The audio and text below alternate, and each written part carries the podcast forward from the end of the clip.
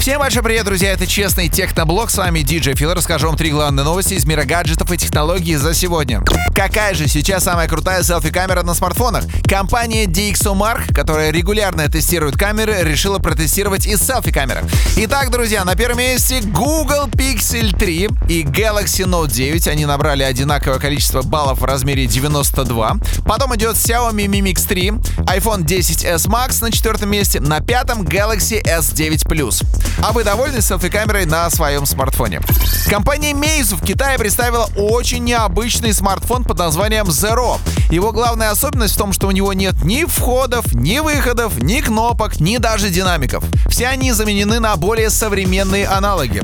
Цельно-керамический корпус, а также дисплей 5,99 дюймов. Зарядка осуществляется при помощи беспроводной фирменной зарядки мощностью на 18 ватт.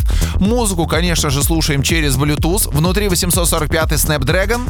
И двойная камера на 16 и 20 мегапикселей соответственно. Цены пока нет, но скоро наверняка появится.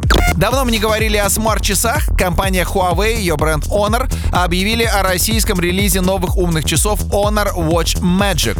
Главной фишкой этих часов является высокая энергоэффективность, металлический корпус и встроенный пульсометр, который работает постоянно.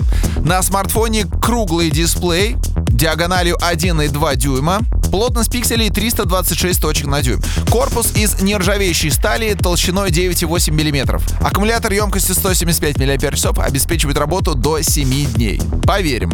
Предзаказ Honor Watch Magic в черном и серебристом цветах стартует с 23 января по цене 12 990 и 13 990 соответственно.